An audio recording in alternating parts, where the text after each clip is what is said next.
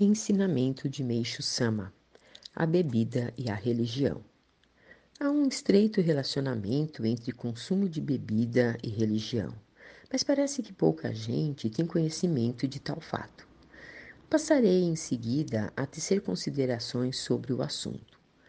A bebida ingerida em quantidade normal dispensa comentários, mas o hábito de beber em demasia é causado por um fator de ordem espiritual.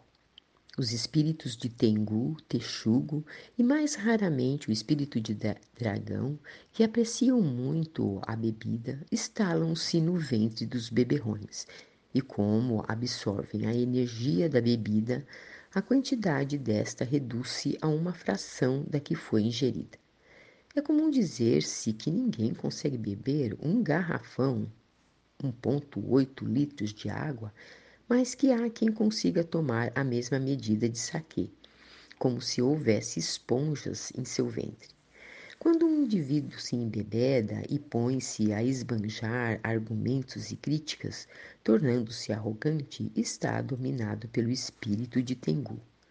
Quando fica alegre, dando gargalhadas e em seguida mostra-se sonolento, é por influ influência do espírito de Texugo. O espírito de dragão, por sua vez, costuma fazer com que a pessoa fique de olhar alterado e comece a importunar insistentemente os que estão à sua volta. De maneira geral, observando-se a fisionomia dos bêbados, poder-se anotar se apresentam jeito de tengu ou o rosto de texugo. Tratando-se do encosto de espírito de dragão, animal cuja imagem conhecemos através de desenhos e esculturas. Os indivíduos são magros, de olhos fundos, olhos da face saliente e testa angular. Há ainda o caso de pessoas que, quando bebem, perdem a razão e tomam atitudes violentas, típicas de certos portadores de anormalidade mental.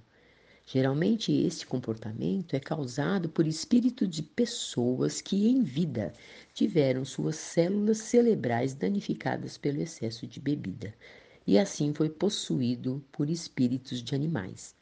Os do tipos perversos mostram-se violentos e causam é, transtornos àqueles que os rodeiam.